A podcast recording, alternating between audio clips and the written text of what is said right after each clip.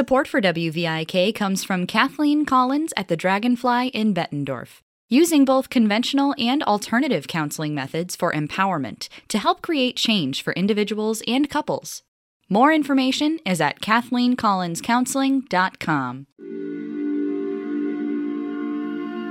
You're listening to These Interesting Times, Surviving twenty twenty in the Quad Cities, a literary anthology edited by Misty Urban and published by the Midwest Writing Center Press in Rock Island, Illinois.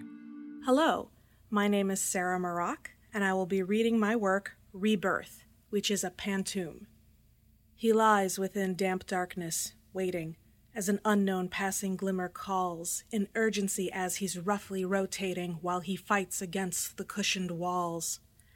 As an unknown passing glimmer calls, a passage starts to slowly take shape while he fights against the cushioned walls, tunneling toward a tight escape. A passage starts to slowly take shape. He leaves all of what he knows behind, tunneling toward a tight escape in frantic fashion, being blind.